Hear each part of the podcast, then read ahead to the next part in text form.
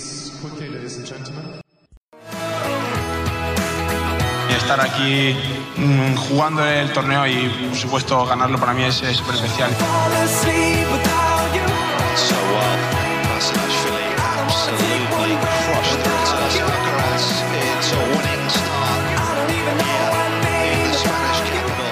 Desde que tenía 15 años empecé con, con Juan Carlos, un gran trabajo detrás.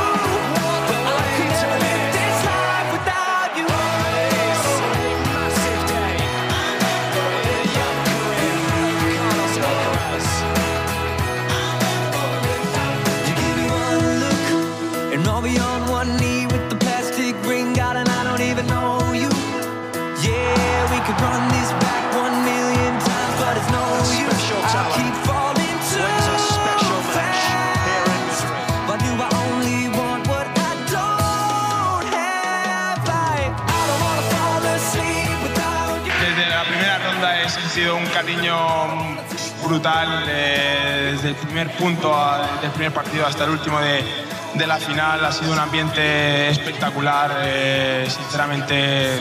eh, gracias se queda corto, pero he podido ganar fútbol por el apoyo. Siempre he dicho, siempre he dicho que en todos los partidos hay momentos difíciles y con el apoyo de toda la gente, con vu- vuestro apoyo, es muy fácil salir de, de esos baches, salir de esos malos momentos.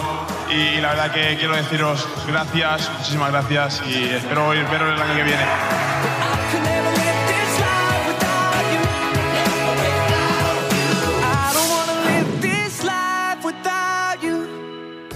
Qué bárbaro, qué bárbaro este Alcaraz, qué, qué fenómeno, increíble, 19 años, madre mía. Y quiere hacer lo que hizo Rafa en 2005, ¿no? Siendo adolescente, ganar Roland Garros. A los 19 años. Madre ¿sí? mía, Bueno, madre mía. Vilander ganó, ganó Roland Garros a los 17 años, Qué bárbaro. ¿sí? Así Qué que son chicos privilegiados. Pero este chico El niño maravilla. tendría que pasar por arriba como hizo en Madrid, porque Madrid ya parece que quedó, ¿viste? Pero fue hace poco. Y tendría que pasar por arriba de varios jugadores de renombre, ¿no? A ver, mi entrenador él lo me sacó, decía- pará, él lo sacó a Djokovic, a Nadal y le ganó la final a Zverev. Sí. Un partidazo con Nole en Madrid. Qué fenómeno. ¿Usted somos conscientes de lo que hizo este chico? Sí, somos conscientes, somos conscientes. Y le, estaba, le quería comentar algo. Mi Sí. entrenador me decía, Batata, para ganar un torneo le tenés que ganar a todos. Mm, Y, sí, es verdad. ya, es verdad. Y es verdad. No importa Mm. quién tengas enfrente, le tenés que ganar para ganar el torneo. Eh, a mí, le digo sinceramente, me pone no contento, sumamente contento, porque uno se preguntaba, bueno, ¿qué va a pasar después del Big Three o del Big Four? Mm. Se fue el Big Four, se fue el Big Three, quedan ahora el Big Two. ¿Y, y qué va a pasar hasta que nació esta nueva estrella, el niño, el niño maravilla, que yo lo llamo? Sí, sí, me claro. encanta y me puso muy contento porque el tenis sigue surgiendo y sigue sacando jugadores y van a seguir grandes figuras eh, adelante. Hemos hablado mucho en nuestro programa sobre Alcaraz. Por ejemplo, Orsanic dijo que es perfecto, ¿te acordás? Dijiste, es perfecto. Yo dije, no- perfecto. No, dije que era perfecto, no. Me retaste y todo. Me seguí llamando Orsanic cuando a, a- Bueno, a José Luis le decís Batata, mío. a ella Mariana, a mí me decís Orsa, Orsanic. te dije capitán. Creo que Orsa. tenemos la confianza suficiente como para que. Madre ¿Por qué no arreglan esto después bárbaro, en un es café? tremendo, ¿Sí? ¿eh? Yo no dije Sí, que era sí. perfecto. Dije que eh, tenía un juego muy integral, que todavía tiene sus baches, que hay días que cuando Sí. está impreciso de derecha falla muchísimo. Y voy a aprovechar este envión, que no es una crítica para Carlitos, Sí. porque me ad- admiro todo lo que hace él y su equipo, es que en Madrid le ganó a una versión de Nadal y a una versión de Djokovic que no es la que va a haber, por lo menos en el caso de Djokovic, si le toca enfrentarlo en Roland Garros. O sea, ojo Carlos, si vos te pensás que te va a tocar Nadal, por ejemplo, no va a ser este Nadal. No sé, Si Nadal está sin dolor de pie, Nadal al mejor de cinco sets es te un limpia. jugador que es completamente diferente. Lo mismo Con en el caso de Novak Djokovic, quien en Madrid ya se sentía pleno, logró su plenitud física, pero todavía le faltaban Sí. partidos. Como un partidazo. a ver, También. no es intención desmerecer ni mucho No, no, menos. y creo ¿eh? que Carlitos Alcaraz tiene chances concretas de llevarse el abierto de Francia. De hecho, Yo lo pusiste, disiento con pusiste Orsa. Djokovic, Nadal y, y dijiste Alcaraz, o sea que lo, Por eso. lo, lo tenés Yo disiento con. Orsa. Bueno, a ver. Y para eso es este qué programa. bueno, qué suerte, porque todos, viste, todos están de acuerdo, un embole. Bueno, por ver, eso disiento, porque en el quinto set, el Sí. mejor jugador para mí que está mejor preparado físicamente es Alcaraz. Te va a jugar el quinto set como el primer set.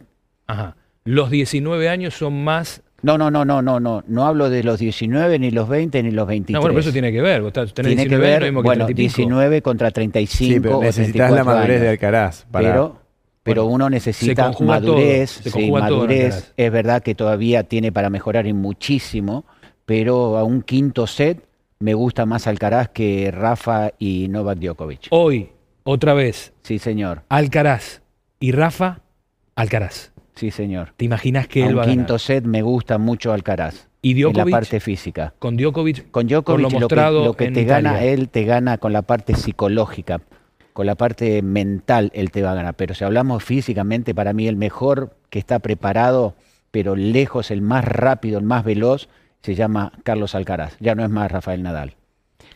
Hay un tema que no es menor. Uno va a salir cabeza de serie 5 y otro 6. Para Sí. enfrentarse tienen que llegar los dos a semi. Mm. Primero tienen que haberle ganado a Djokovic, a, bueno, ahí por ahí Medvedev puede ser una puerta de Sí. entrada para, para avanzar, pero para enfrentarse en esa rueda van a tener que haber vencido a alguien grande. Sí. Exacto. Vamos a ver si llegan a enfrentarse y si Es tenemos ese duelo. En a los mí cuartos me de gusta, final se van a enfrentar ya con los grandes, ¿no? claro, sí. Exactamente. A y en mí me semifinales gusta, podrían cruzarse, Sí. pero bueno. me gusta pensar que, que Alcaraz tiene todo para ganar, mm. eh, pero también las declaraciones de, de Djokovic, esta de Alcaraz es el mejor jugador del momento, para mí fueron para ponerle un poquitito de presión, porque está jugando sin nada que perder y es muy peligroso así, y para ponerle un poquito de responsabilidad. Ahora el candidato sos vos. A ver cómo reacciona un chico de 19 años con la presión de ser el candidato o estar entre los Puede candidatos. ser, ¿eh? Puede ser Puede que ser, siga ¿eh? reaccionando de la misma manera. Tuvo Sí. una sangre fría y No, manejó tremendo. los momentos de presión de una manera que es impensada para un chico de esa edad. Pero bueno, vamos a ver si eso sigue de esa manera y si con responsabilidad o sintiendo un poco de presión rinde de la misma manera. Esto es lo bueno de este equipo. Sí. ¿vio? Siempre A hay alguien que piensa, Me- que sí, razona. Es verdad. Otros se dejan Mariana. llevar por, por el corazón. Sí, ¿no? sí, Son sí, más, sí. más vi- viscerales también. Che, Orsa, ¿hizo bien en saltearse Italia? ¿O tendría que haber jugado? Estamos hablando que hizo bien, ellos sabrán, su equipo. Pero para tu criterio, ¿tendría que haber jugado Italia y llegar más consolidado? Yo creo que es una decisión de equipo y para tomar dicha decisión hay que estar cerca del jugador. Claro, los zapatos o cerca. Recordemos que se había doblado el tobillo, eh, no fue algo limitante, pero, Pero sí que, que- que sucedió y le volvió a suceder con, con Rafa Nadal. Yo creo que han cuidado un poco ese tema. Eh, la exigencia que ha tenido Alcaraz en Madrid también fue, muy alta, más allá de lo que yo decía de, las versiones de Nadal y de Djokovic. Creo que fue una decisión inteligente. Se aseguran de que ese tobillo va a estar bien, se aseguran de que va a llegar pleno de energía, por lo tanto coincido con esa, con esa elección. Perfecto. Bueno, hicimos bien en recordar a Alcaraz, que no jugó Italia, pero que ganó de pe a pa y superando a Nadal, a Djokovic y a Zverev rumbo a ese título de, Master 1000, porque es uno de los grandes candidatos. Manda una señal ahí a la Torre Eiffel muy pero muy importante. Hay que tener mucho cuidado con este chico de 19 años. Hasta aquí llegó esta edición de ESPN Tenis. Chao, buena semana, hasta la próxima.